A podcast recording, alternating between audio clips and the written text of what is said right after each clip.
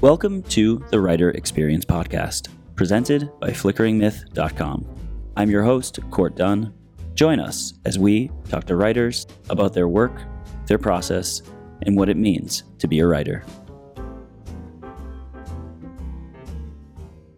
Welcome to the Writer Experience Podcast. Today's guest is Vivian Lee. Vivian is the writer of Netflix's Cowboy Bebop, Lost in Space, and The Dark Crystal Age of Resistance. Those are some really cool shows, Vivian. Thank you. We're Thank excited to have you on the show I'm today. very- I'm very excited to be here. Thank you so much for the invite. Are you as excited about working on those shows as we are to have you on the show? I am 100% excited. What excites me is that the Dark Crystal Age of Resistance, I was pregnant when um, I started that, and my son will be two years old when it will finally be on Netflix. So I've been on, and it was the same with Lost in Space and now with Cowboy Bebop. I've been on three shows that I tell people, hey guys, I'm like a big deal. I'm super cool. People don't know about it and haven't Mhm. heard about it and won't hear about it for another two years. So finally, things are starting to come around, and it's very exciting to be on a project where finally people can watch. And Lost in like, Space is out, obviously, and Lost in Space is out, yes. and The Dark Crystal is not out yet, correct? Unless I'm crazy. Correct. I okay, do believe it drops on Netflix August 30th of this year. that's coming up soon. I know, it's very exciting. Very exciting. And then obviously Cowboy Bebop is the third there, and that's not coming out for Yep. a little while. I don't think till 2020. Okay. Yeah. So, well, we'll have to wait for that one. Um, I'm excited to talk to you about all of these shows. Obviously, I know you can't tell us everything about every single one, but we'll kind of Mhm. take it show by show. Before we do, tell us about your location. My first question is usually, where are you in the world? I am currently in Los Angeles, which is sort of gloomy right now, in an area called Los Feliz, which is very hipster. And like I said before, I am a wannabe hipster, but no, I'm not. Um, so I, I like to live in the place that has the cool people. You are in the West Coast. Did you grow up there? Did you move there to become a TV writer? Tell us about your origin story. I am originally from a small town in Colorado called Loveland, Colorado. Because it's a small town, I went to school there. My parents, um, we were the only uh, Chinese people in my town. So as you can see, that's a very small town, and kind of grew up in that um, typical Chinese American family with a restaurant. We were the only people that had a Chinese restaurant in this small town. Went to high school, went to college, my first two years of college, I went to Indiana University just to get out of Colorado, and then I transferred back to University of Colorado in Boulder. So I just sort of slowly made my way out to the West Coast, knowing that I wanted to be in entertainment. I had to choose between did I want to be in entertainment living in New York or living in California. And because I have cousins and my brother was going to USC at the time, I decided it was a, a safer secure bet for me to come West Coast as opposed to East Coast. So when you talk about the East Coast, I have this like this longing and this ache of, oh, what if I would have been and lived my life in New York? So I still dream of that, of getting a show and just moving for six months to the East Coast. What are the pros and cons uh, to New York and LA? I think, and this is, you know, me speaking from no experience of New York. When I hear writers who've done work in New York, you know, obviously there are shows that shoot in New York with a writer's room in New York. It sounds very exciting. You know, you walk down the street and there's always something to do. And, you know, you, you hop on the subway and you go here. On the weekends, you just, you just walk everywhere. And it's just very exciting. And I don't know, there's something very romantic about that. In LA, it's the same thing, but it just, I think, you know, it's harder to like, it's not really a walkable town. I think that's something that I kind of miss and crave and kind of desire is to be able to just walk out there and just explore the day and just, you know, see where the day takes you. As opposed to LA, you explore the day and then cut to an hour in the car trying to drive 20 miles, you know, so it's a little frustrating.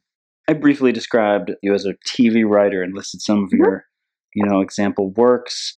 How do you describe yourself when you're at one of those fancy LA industry parties and someone says, "What do you do?" How do you answer that question? I, I mean, pretty much what you said. I mean, most people here would, if I just went, oh, I am a, I'm a screenwriter. I'm a writer for tele- on television. My title at this point is I, I'm a producer level title, which is just a certain, you know, level of writer. But yeah, I'm a, just a good old fashioned television writer. Can you walk us through those levels for those who aren't familiar, producer and writer, Yeah. and obviously the showrunner? Um, Yeah, uh, you know, when you get your first writing gig on a television show, you start off as a staff writer. So goes staff writer, story editor, executive story editor, producer, co producer. After that, it's a little bit fuzzy to me. I think it's like supervising producer, consulting producer, and then like executive producer, I think is the top. So I'm like right in that middle spot right now, hoping to one day jump to the higher tier. and are you that same role for all three of those shows that we referenced? So the first year of Lost in Space, I came in as an executive story editor. And so my second year on Lost in Space, so so I just to backtrack, Lost in Space, I did Lost in Space first, and then I did Dark Crystal, went back to Lost in Space, then did Cowboy Bebop. So my first uh, season Lost in Space, I was an executive story editor. When I got to Dark Crystal, I got a bump. I think I was officially a co-producer level. Then when I went back to Lost in Space, co-producer. Then now that I'm on Cowboy Bebop, I think I'm an official producer level. So it's like a weird. Every show you go on, hopefully you get a bump up. Hopefully your quote gets a little higher. Hopefully your um, agents or representative can be like, "Hey, she's done this much X amount of TV. She deserves a title bump." So, so now that I'm going to come back for, uh, we wrapped season two of Lost in Space. When I come back for season three of Lost in Space, hopefully I will be I guess I'll be a producer level, yeah. So I've I've jumped three levels since first season of Lost in Space. You're working for or have worked on three Netflix shows. Yep. What's the correlation between that? Is it because you worked on one and then you're in that world, that network, so then you you know the same Yeah. or the same people working on them? How does that work? So my first show was Lost in Space and it was a great experience. And um, Netflix has been very, very good to me. I think they value talent and they if they hear good things about you and um, especially now I think Netflix is really trying to push the what they call the the four quadrant, which is very family friendly but action oriented shows, much like you know in the vein of like Jurassic Park and Indiana Jones. So they know that oh Vivian Lee, you know she did what she needed to do in Lost in Space. We trust her. We understand her voice. Let's see if she'd be interested in the Dark Crystal. Oh, that's great. She did great in Dark Crystal. You know what? Um, again, we trust her. She has a great reputation of turning in scripts on time, getting along with showrunners. You know, let's bring her back to Cowboy Bebop. So they've been very good about giving me heads up of, hey, we don't want to lose you. Can we just roll you into the next show and next show and next show? So I've been very, very lucky that they have been that good to me. Would you mind if we kind of time travel through your various shows and we'll try to kind of piece together your involvement in the process for Lost in Space specifically? You've been a writer on a show before that. I have. I was on a show, actually two shows, before my first staffing show was a show called Chaos, which was on CBS. It was a mid-season replacement show, which means it was like a, a summer show. We wrote 13 episodes. We got canceled by episode three. And it was a, like I said, it was my first show. I was a staff writer. I was very excited. And then when that show ended, I, uh, because it's mid-season and it was sort of out of, by the time we got canceled, uh, shows weren't staffing up, so I kind of missed the the getting another job rotation. So I ended up being another. I had to go back to being an assistant for a while, and then the show after that was a show called Stitchers, which was at that time ABC Family, now Freeform show, was on that show for two seasons, and then you know got on Lost in Space. And what's interesting about Lost in Space is um, I never really considered myself a genre writer and Lost in Space obviously is a huge genre show, sci-fi, fantasy, all that jazz. And I'm I don't, I'm not a sci-fi writer. I had wrote a spec, and my agents had said, you know, they're um, I'm going to submit you for Lost in Space, and I went, well, that's crazy pants because I don't know anything about Lost in Space. You know, in my head, it's you know that show from the 50s and then the movie, which I actually enjoyed. Some people didn't, but I actually enjoyed it. And I was like, I don't think I'm right for this show at all she's like, "Well, I'm submitting you anyway because the show is, which is great. For like my, my my agent was great. She was fantastic. She says, "I'm submitting you anyway because just read the script. It is a reboot. It is more family oriented. It's more character driven, and because you're a character writer, I think you'd be great on it." And I read the script and I was like, Jesus, it's um it was one of the best written pilots I ever read because it read like a feature. And I remember reading it and went, holy cow, like if this is a real thing, I would love to be part of it. But again, I felt very inadequate going into it because, like I said, you guys had Kari Drake on the show and, and she's um the one with the fellow writers in the room. And Kari Drake is is brilliant when it comes to sci-fi and GAC and fantasy. This was all her world. I didn't know anything about that. So again, I felt very inadequate going in. She's like, they want to meet you. They love your script. And I went, are you sure? I, I feel like I'm, if I go in there, I'll be set up to fail. And what my agent said to me, which I to this day credited her for changing my view of, of writing, she said, in that Lost in Space room, they're going to have a writer who knows about science fiction. They're going to ha- hire a writer who knows about GAC, you know, technical stuff. They're going to need a writer who can write characters and family, and you write characters and family. So shut up and go to the meeting, talk about what you know, and see how it goes. And it was the most fabulous meeting. It was exactly what she said. It was they, to their credit, Zack Estrin, who's the showrunner, and the two writers who wrote the script, Matt and Burk, they we just had a conversation about characters. I don't remember ever talking about the mythology of the show or, you know, planets and stuff like that. It was just about, hey, so where do you think a character like Judy would go? Or you know, Maureen and John, they are uh, they are a husband and wife who have a falling out, but now they have to kind of um, rally together to to save their family. You know, we talked about in those terms, and in those terms, I was very comfortable with. And then got on that show, and it was it's an absolute delight. I love love working on Lost in Space, and I feel very honored to be part of a show that, again, wasn't even in my in my line of sight. And I just feel so lucky that I'm now a part of something that not only do I can contribute, but I learn every day when I'm in that room about world building and mythology and again fantasy stuff that I was never privy to or had access to. So it's great.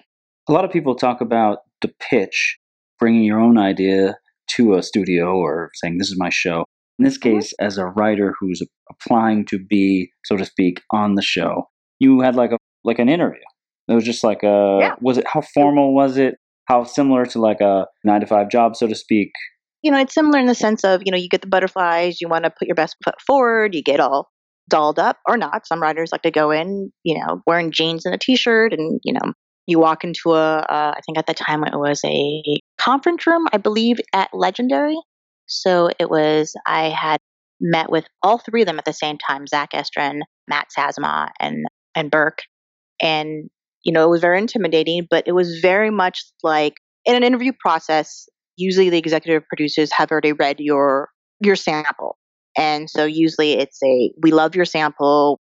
These are the things that we that resonated with us based on your writing. Um, and you, you know, you feel great about it for that split second and then they talk about okay these are the things we're looking for have you read our script what do you think and it's just a it's usually just a very casual conversation about you know, writers talking about writing. How do you approach a story? What's your background? Where are you from? The same questions you guys are asking me now is the same questions they ask me in the room. It's where are you from? Oh, tell us about your story. And then like, you know, I'm an Asian American girl who grew up in Colorado. I, you know, uh, was a latchkey kid. I watched, you know, television all the time. I mean, it's like it's the same. It's the same interview process. It's never about mean, obviously, I've, I've had um, what my friend calls a Joe job. I've had many Joe jobs where you go in and you just give them a resume and they tell you, like, oh, what's your worst experience or what's your best experience? It's not about that. It's literally about a showrunner's job is to create a room of diverse voices, but that you can stand hanging out for 10 hours a day, six hours a day. You know, you're literally in a small, cramped room and you have to look across this person and you have to be like, okay, these personalities are all going to gel. They might come from different backgrounds, they might have different ways of approaching the story, but I think I can. I think I can play with them for six hours a day, nine hours a day, ten hours a day. And that's really what it was. It was a conversation with these three executive producers and seeing if we got along, if we if I didn't irritate them, if they didn't irritate me, and just kind of it's just talking about stories and if our personalities matches or not. And that's pretty much what these interviews are walk us through walking through the door of the first day and getting to know those other people, those other voices in the writer's room, and what voice slash personality do you end up being? Specifically to Lost in Space? yeah, I guess um, in general as well. It's like um, it's going to school for the first time. You know, you're you're the it's the new school girl. You walk in and you sometimes you ask if you can read their sample beforehand. Sometimes you just go in there just blind and you you know you do the it's first day of college. You shake hands. You go, oh, where's my office? You know, you play that whole game. And that first day is just about we do work. Obviously, we do work, but it is about it's the same conversation. Where are you from? Oh, wow, that's great. Oh, you know so and so. I know so and so. And it's just about sussing each other out and being super nervous because you want to, especially Lost in Space. I think Lost in Space was the first room that when I walked in, I went, holy crap. Like, all these writers were just on point. You know, like, like I said, I love Kari. Kari's brilliant when it comes to world building and sci-fi stuff. You know, we had another writer, Kathleen Collins. She's great with characters. She's so passionate when she pitches in the room. And you have all these people who who you suddenly are, you know, on a big conference room table and you just watch them. I'm sure they're all nervous that first day, but it never felt like it. It felt like they knew what they were doing. And I was the one that was trying to keep up or play it cool. And and so that's usually that first day is you just kind of talk and you kind of realize, oh, we all love the script. What we love about the script, you know, specifically for Lost in Space, Matt, Burk, and Zack were obviously it was Matt and Burk because this is their their baby. They had a very clear vision of what the first season was like. So when we walked in there, they pretty much had maybe not the beats of each story, but definitely like we wanted to do. Uh, they were like, "Oh, we want to do a um, Stand by Me episode." You know, we, we we talk in terms of movie terms. We like to do a Kids Stand by Me episode, and this is specifically the first season. We want to do the ET episode. We want to do the Old Yeller episode. Like there were these kind of terms, and so that first that first day was just talking about, oh, what does that mean? Like an Old Yeller episode. Well, you know, spoiler alert for season one, we ended up having to kill the robot. You know, and so like those are the things that we talk about in like said, broad, broad, broad terms while eating lunch and getting to know each other. Oh, you have a family? I have a family. Oh, great. Oh, you used to work on the show? I know that person on the show. So it's a very, like I said, that first week is very casual with work. And then after that week, it's just, it's just work.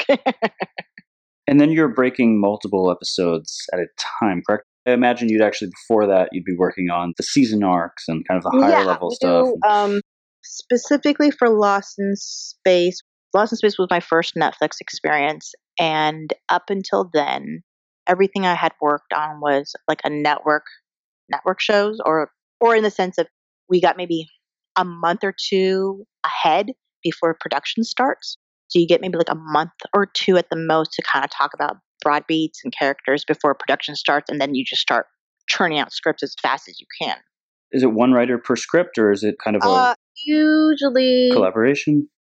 Usually it's one I mean I've heard it's different when it comes to comedy half hours, but usually for drama, it is one writer per script, or you get paired up with somebody else. Sometimes, like when I was a staff writer, I was a newbie writer. You know, you get paired up with someone who's more senior, so you you know get to co-write something. You know, I think that's pretty common. But yeah, usually it's just one writer per per script, and uh, sometimes you don't even know what episode you have until you're done breaking that episode. So it's like you know, episode one, we all break it as a unit, and then the showrunner goes, Vivian, I think you're going to write that episode, which is a great way because then everyone has to pay attention. but um, yeah, it was just one of those. So Netflix has a great, which I love the model where we literally are there six months before production starts. And six months for someone who is like me, who loves to write about character and to really start from character, it was just a great, it was a great way to be like that first month. We were like, okay, so let's do character arcs. Like, forget about all the plot devices. Where do you want the characters to be? Who is Judy? Who is Maureen? Who is John? Like we would just talk about in those broad terms. And then we kind of like had a chart that we kind of laid out where and Lost in Space was a really unique experience where the writers, the, the executive producers, Matt and Burk, really saw it because they're feature writers, saw it as a feature that, you know, the first there'll be like an act one, act two, act three, and we would we would plot out characters arc in those terms. Act one you know judy has a chip on her shoulder. What is going on with her and john? Why can't she accept him you know for being there? What's going on with them? Act two okay things are happening. They're starting to, there's, you know, ice has melted between them. They're starting to kind of understand each other. By act three, yep, they're a family. They love each other, that kind of thing. Yeah, so Lost in Space was very, very character driven, that heavy. And then once we kind of plot out the character arcs, that's when we would then go on the other whiteboard and be like, okay, so th- we have 10 episodes. Where do these beats lie? Like if Judy's, and I specifically say Judy because I, I have a, an affinity towards Judy's character. Where does she finally decide to make peace with her dad? Okay, well, it can't be in Act One. The first three episodes of the seasons has to be more towards the middle to the end of the season. So we talk again in those kind of terms, and we just we just kind of blue sky those, and then there was a I don't remember what writer said this, but the idea of writing is kind of like you're ironing a shirt where you just kind of keep ironing it over and over to get the wrinkles out. Right. That's what we interesting. would do. We would, and this was again, it was a great experience because we. This was the first show that I felt that we, as a collective, would not move on until we all agreed this is where we're going, without any sort of ego, without any sort of like, oh, I'm just being a brat just because I just was having a bad day, so I'm just going to poke holes on things. It never came from that place. It always came from, okay, we agreed that Penny was going to do this. Like we always agreed Penny was going to do X, Y, and Z. Day one. By day 10, we're like, you know, remember how we said Penny was going to act this way? I don't think that's right, you guys. Like, I don't, now that we've talked about other characters, like, we would be like, okay, well, if that's the case, let's go back and let's iron that shirt again. There's still that kink that we need to iron out. All right.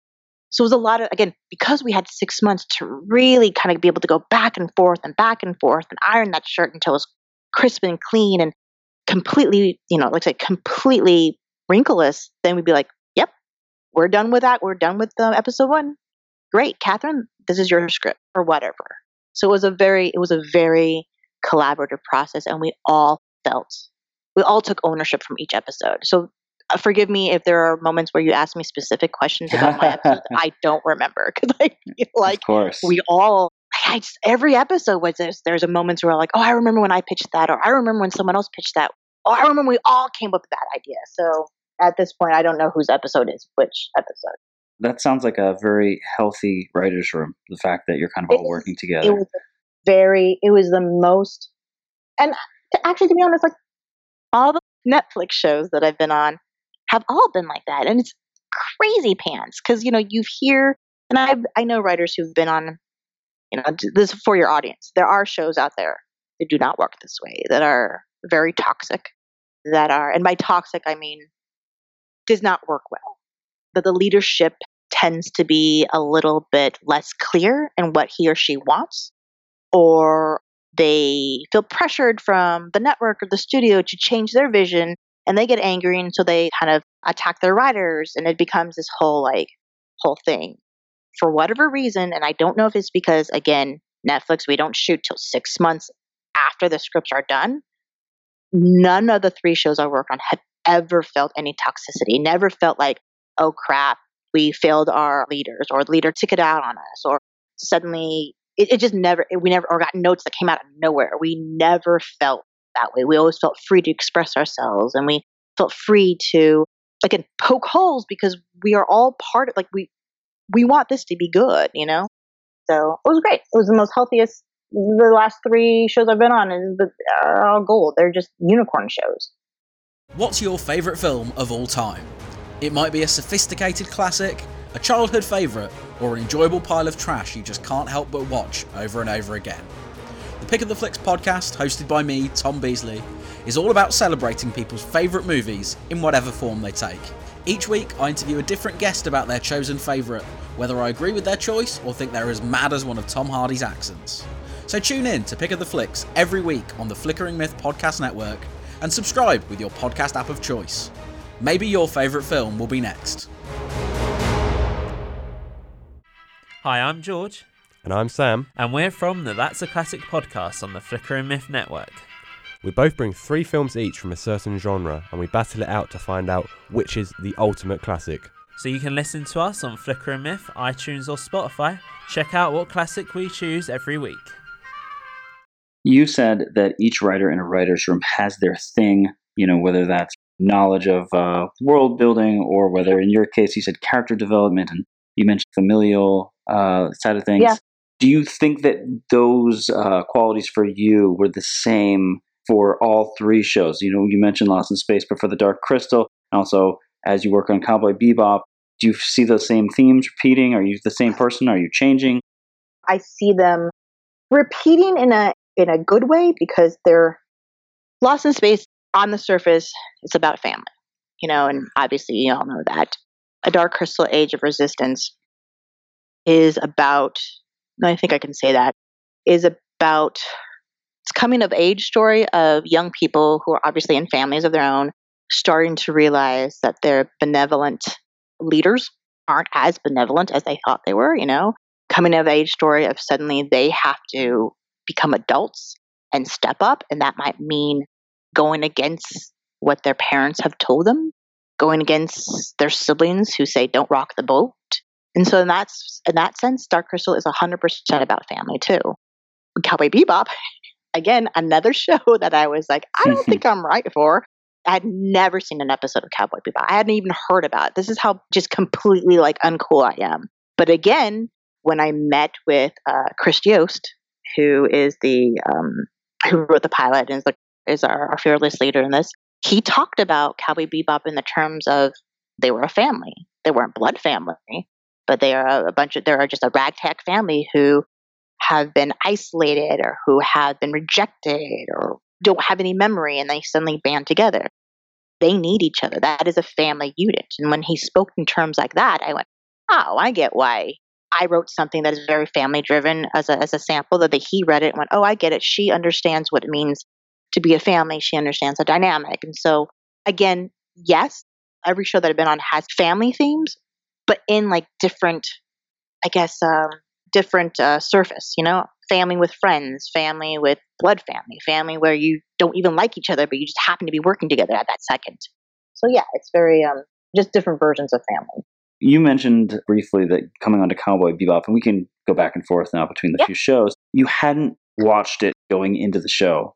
Did you sit down and do like a binge? And what was that experience like? Because as myself and many others are huge fans of Cowboy Bebop and would yeah, love to relive a, watching that. Right? yeah. Like, what was that like watching it for the first time? And I assume you watched the movie as well.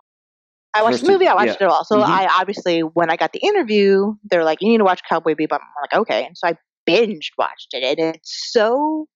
I remember when I first watched it, I went, "Oh, I get it."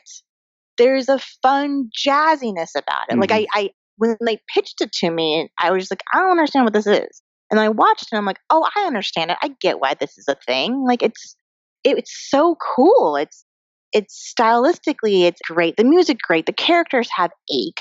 It's just a, such a unique property with still being clever and still being kind of um, hyper reality. But we, when I watch I'm like, oh, there's a little bit of um, noir in it. It's a little bit of Quentin Tarantino. It's a little bit of, oh, there's a Western. There's like, and I suddenly saw the potential of what a live action version of that would be.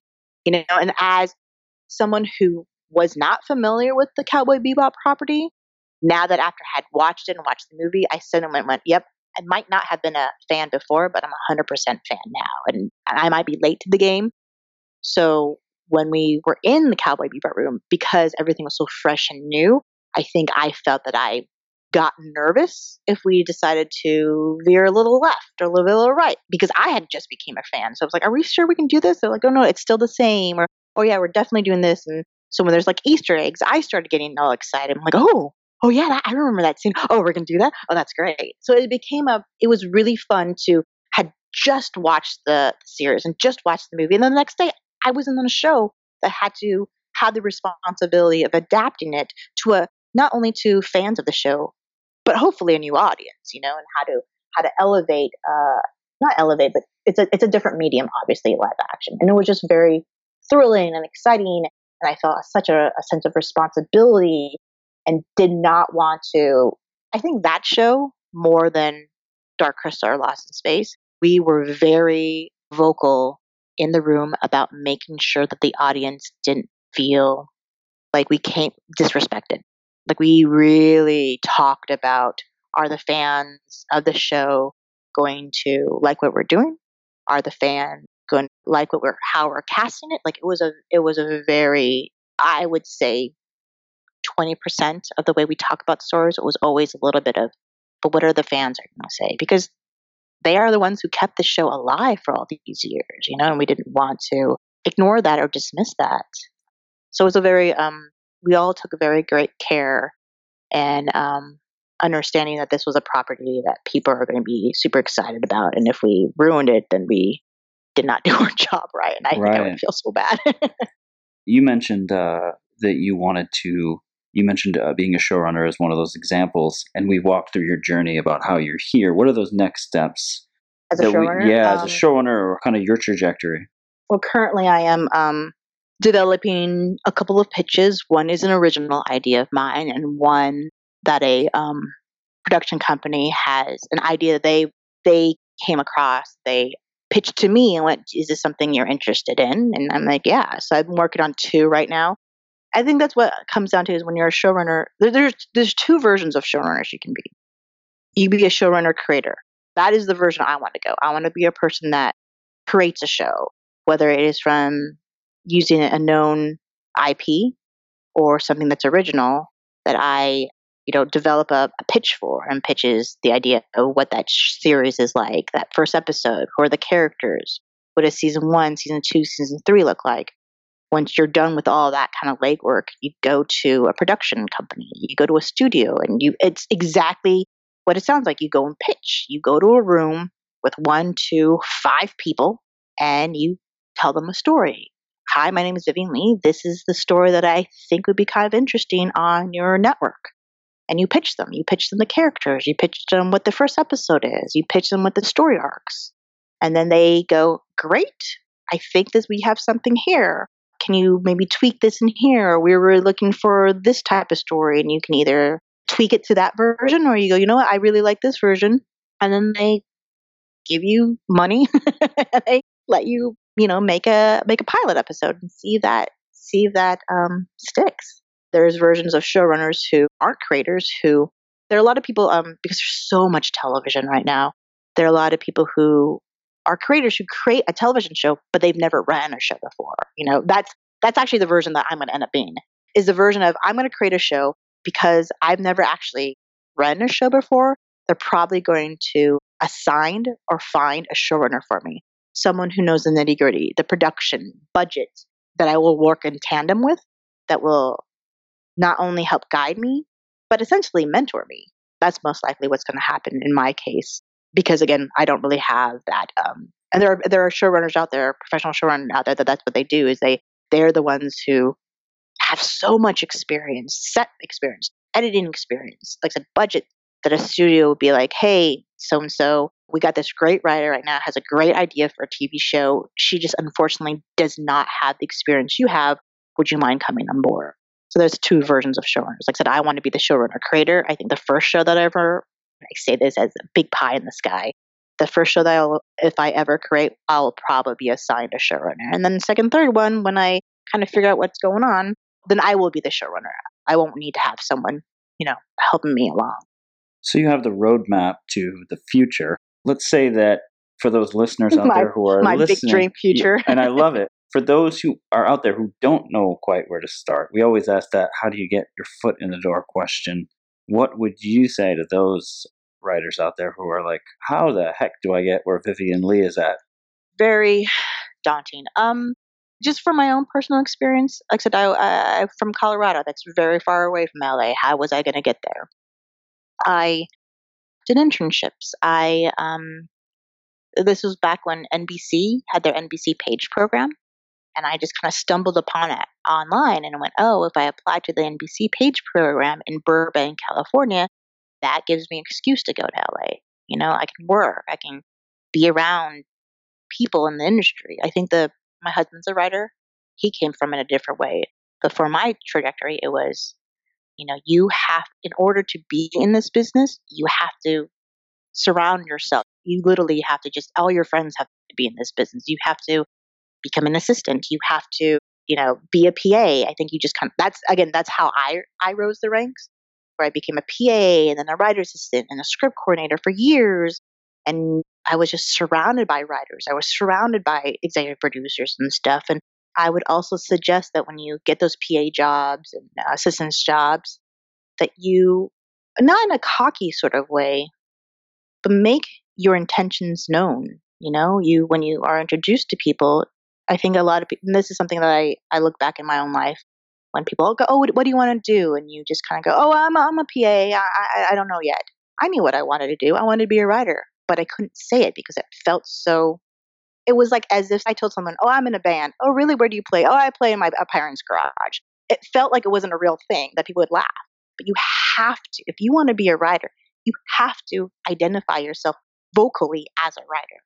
Oh, I'm a PA on a, on a reality show, but um, I'm working on a script right now. I'm, I'm I really want to be on a scripted show, and that's what I did. I suddenly started changing the way I introduced myself, the way I talked. Oh, because I was in reality shows as a PA forever and much like anything else in any other business, once you're in a specific genre or specific type of show, that's what you're stuck in. So I was on reality shows for like five years, and it's only people I knew were reality.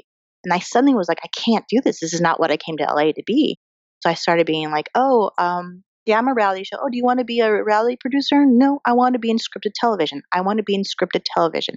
I want to be in scripted television. And you say that long enough, people in this industry, as much as people diss LA being cold and harsh and a bunch of people trying to rip your soul apart. There are a lot of good people out there too. There are a lot of people that will remember what a great worker you are, how hard, how you walked in with a smile on your face and you, you know, you were handed something to go deliver at three o'clock in the morning and you did it without complaint. And they go, Oh, what do you want to do?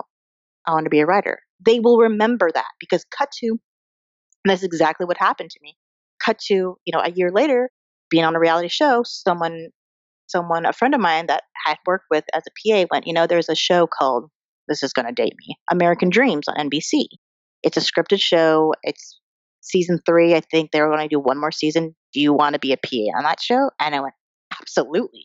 And it's someone just because simply i just said i want to be on scripted television. So when you're starting off just be cognizant of telling people what you want because there are people out there who will listen and if they can help you they'll remember you and be like oh so and so want to be a writer? You know i have a writer friend. Do you want to meet for coffee? Oh you said you wanted to be a writer? Oh you know my uncle actually um, runs modern family. You want to go meet him? Like those things will happen but until you actually acknowledge that as your own identity no one else is going to. No one else is going to say that for you. So that's my biggest thing. Love it. makes a lot of sense. The next question is Do you want to switch over to some more fun, what we call a series of seemingly random questions? Let's do it. Do you want to try it? All right, here we go. This question was actually proposed by um, a couple writers of animated TV who we featured a couple weeks ago Joshua Pruitt, Scott Peterson. We always ask our guests to provide a question to other guests, and their suggestion was what motivates you to keep writing every day? Like, what's going through your mind every day when you're trying to kind of get through it? Um, I think it changed. It changes. You know, it changed when I was 20, and now I'm, you know, not 20. Currently, I am a mother. I am a wife. I am a mother of a one year old. We live in a two bedroom apartment. Daycare, school is very expensive. I know this sounds really like uninspiring, but it's one of those motivations where there are days where I'm like, I'm so tired. You know, the kid's not sleeping through the night. I have to. Someone once told me that being a writer means that you have homework for the rest of your life, which I always thought was really sad and interesting. But ultimately, yeah, it's like you, in this stage in my life, I don't have any other skills. When you're 20, you're like, this is my dream. I want to do this. And now that I'm finally there, what motivates me is this whole thing could just go away in an instant if I don't do my homework. You know, the thing that I've been finally get to a point where I'm working on these amazing, awesome Netflix show. It could just, I could just lose it just like that because I decided, you know what, meh, I'm not going to write today or meh, I'm not going to write a year. I don't have anything. I have my old samples. They can just hire me off of that. No, there are new writers, new brilliant writers who come into the business every freaking minute of my life and I have to be like, okay, I'm a working mom. There's every excuse why I would just leave this business. It's too hard. I don't have the energy. No, I got here. This is what I want to do. That's what motivates me is fear. I don't want to lose what I have. I'm so close, so close. I just got to keep going. Fear. That's a terrible motivation. Not at all. The idea that I don't want to be an assistant anymore. I'm so close. I'm so close. I love it. Uh, the next question is also was suggested by a guest, Alan Dean Foster, the writer of Splinter of the Mind's Eye, the original sequel to Star Wars. Comfort foods can sometimes help combat writer's block. Is there a particular comfort food that maybe you uh, might have had during the Lost in Space or you know any of these writers' like- rooms? Gummy bears. Gummy bears are good Gummy to gnaw on. Um, pretzel chips and cheddar cheese sticks are great. I tend to, I'm a big foodaholic. I love eating food. For whatever reason, when I write, cannot eat. I cannot eat. So it has to be salty, sweet snacks that's in my vicinity. But yeah, like pretzel chips, cheddar cheese, and gummy bears. The Haribo's ones, not those crappy generic ones. Has to be the Haribo gummy bears. Next question: If you could bring any writer to any fast food restaurant, which would you choose and why? Does it have to be a writer? Doesn't have No, to. I know this is a weird question for me to ask. Um, because I, I've I've told you how my you know my my dream is I want to become someone who the Shonda Rhimes and Ryan Murphys, the Vince Gilligan, who are producer writers. You know, writers who produce things. This is a weird thing for me because I was thinking about this question. I would love to meet and take Lucille Ball out for Arby's. And it's a weird thing. She, Lucille Ball was not a writer, but she is a storyteller. She was the first female that ran a production company. She was a uh, first female who, the one, the story that got me was that on her writing staff, she had a female writer who was pregnant and went to her and went, you know, this sucks. I'm going to have to quit. And Lucille Ball's like, why do you have to quit? Lucille Ball opened, like, she's like, just bring your kid to work. She opened a daycare that to this day still exists on Paramount because of her. And she, you know, she ran Desilu production for years, and she's the one that greenlit Mission Impossible. She greenlit, what else else she greenlit? She did Mission Impossible. She did Star Trek because she knew these were good shows. Someone pitched to her, like, hey, what about this show? Because she's a storyteller and she had the innate ability to be like, you know what, audiences are going to really like that. She went, yeah, let's do it. That's what I want to be. And not only do I want to be a writer, I want to be able to be someone who somebody has a great idea, come to me, and me going, you know what, I think that's a great idea. I'm at a point in my career where I have people that I can take this to, that I can produce, and it'll be your name on it. But wouldn't it be great if I just helped foster that? And I think that's, I guess that's why I thought of Lucille Ball before of any other writers, simply because I understand what it means to be a writer. I want to be what she did, which she was someone who fostered and brought in projects and be able to launch, you know, crazy shows that essentially, you know, change the face of TV. That's what I want. I have grand plans. Love it. Almost at the end of these uh, seemingly random questions. You What's say seemingly as if they're not random questions. Is I this part of know, it's a- it's- AI, it's uh, a- you know, it's a- that you're doing to me. it's just a fan. It, we just thought it sounded good. It's not seemingly at all. Like later on, I'm going to be arrested. I get the wrong, yeah. uh, wrong answers to some questions. okay. Well, which is funny because it leads us to the next question, which is, what's one thing about you or your career that nobody knows? One thing about me or my career that nobody knows. Dun dun dun. Let me think about that for a sec. Uh, career wise, what did I do? Everyone knows I'm a page. There was one moment. This is really funny. Not really funny, but in the funny of the the dark crystal of it all. When I first came to LA, and I I, I didn't know how I was going to break into the business, but I knew I wanted to be in entertainment. There was like literally a week where I became obsessed with the idea of becoming a puppeteer the Jim Henson studio has like I, I looked on their website and they actually have like workshop classes and stuff to train you to become a puppeteer. And I thought to myself, well, that sounds amaze balls. So I literally, I think I started like writing the application form and I was gonna do it. And I was like, well, there was like a height requirement. And I feel like there was something like physically that I was just like, I don't know if I can actually do this. Like the idea of like I love Jim Henson and as a kid, Muppets were my life. So the idea of working on Dark Crystal now, like it, it all comes full circle. I didn't, I wanted to be a puppeteer for like that week. realized I it's just too hard physically. And then now I'm writing a show with puppets in it. So This is crazy. I think I, it's crazy. It's great. But yeah, so I wanted to be a puppeteer for like a week. Did you get to operate any of the puppets? You mean when I was at the Dark Crystal? Yeah. No. Uh, If you had told No, that story, maybe they would have let you kind of fulfill your destiny. So well, I kept telling the director, Louis, Louis Leterrier, that they should make a podling. I go, can you please just make a podling that looks like me? Louis was just like not having it. he was just like, no. I'm like, that'd be cool. No, he was not. But we, um, what was great about working in the Dark Crystal? Oh, going to the the uh, puppet workshop. Oh my gosh, it was like we had a lot of the production meetings over there, and it's like this um big space in Burbank, and that you walk in, and it literally is just your your childhood dream fantasy of seeing puppets everywhere and how they make them.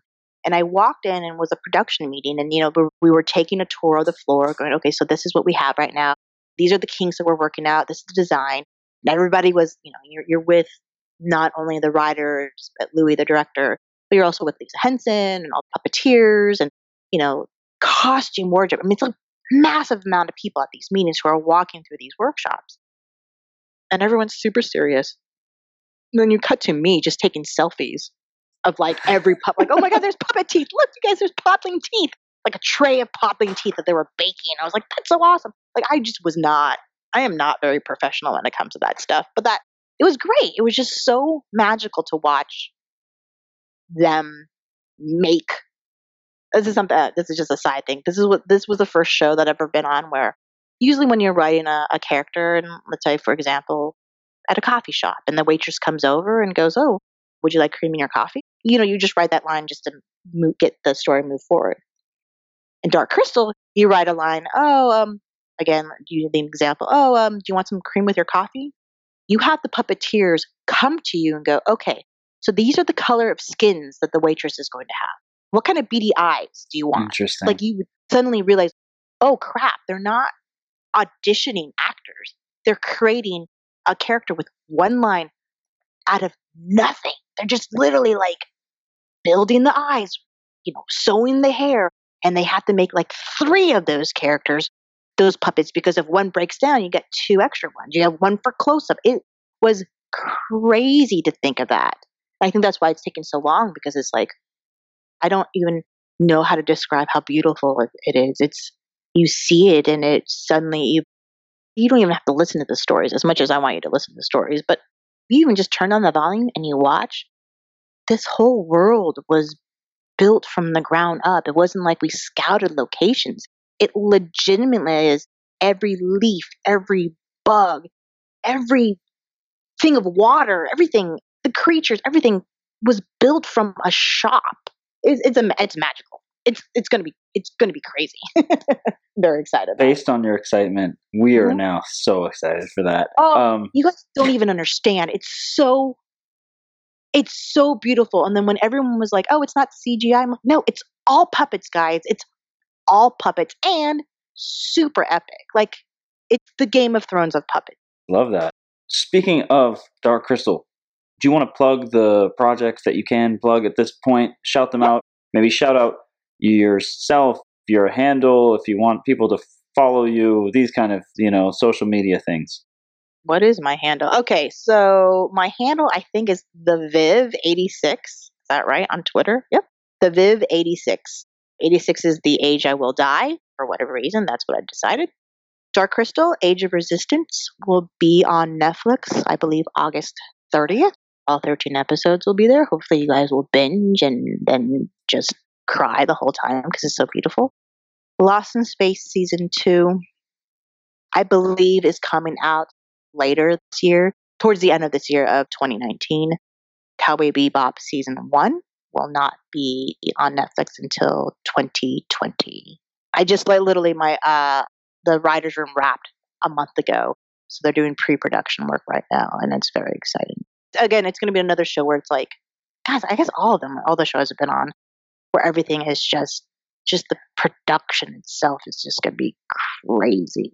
The arts, the craftsmanship of these shows is going to be crazy. Yeah, you're you're kind of working on some pretty cool shows here. This I is like it's know, kind of I a know, big deal. Very These are there's no I kinda geek out a small things here. Yeah.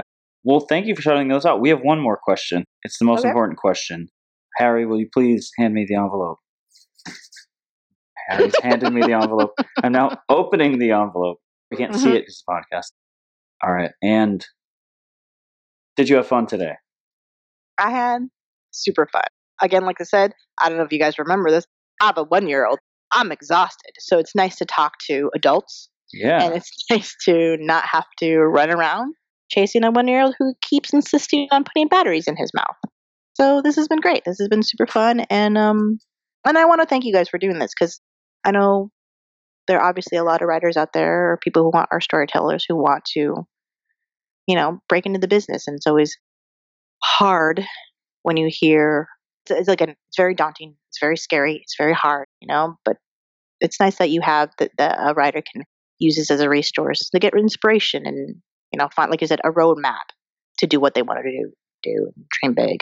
If anything i want to just partake just everyone just dream big. It's okay. Just it's okay to have a pie in the sky dream well, you don't, Don't have to up. thank us because writers are the new rock stars, and this is an absolute pleasure. We're, i don't know that but thank you we are starstruck, and we are so appreciative of your insights and your time. Thank you, Vivian. thank you very much Um, guys We'll let you go on with the rest of your day. Thanks for making the time. awesome Um, and Happy hopefully we'll talk Day again soon. You too. And thank you to our listeners. We hope to see you next week. Thank you so much for listening to the Writer Experience. If you enjoyed the episode today, please leave a rating, a review, and a comment on iTunes. You can also check us out on Instagram at Writer Experience and Twitter and Facebook at Writer EXP. The Writer Experience is a Samurai Dinosaur production. Copyright 2019. All rights reserved.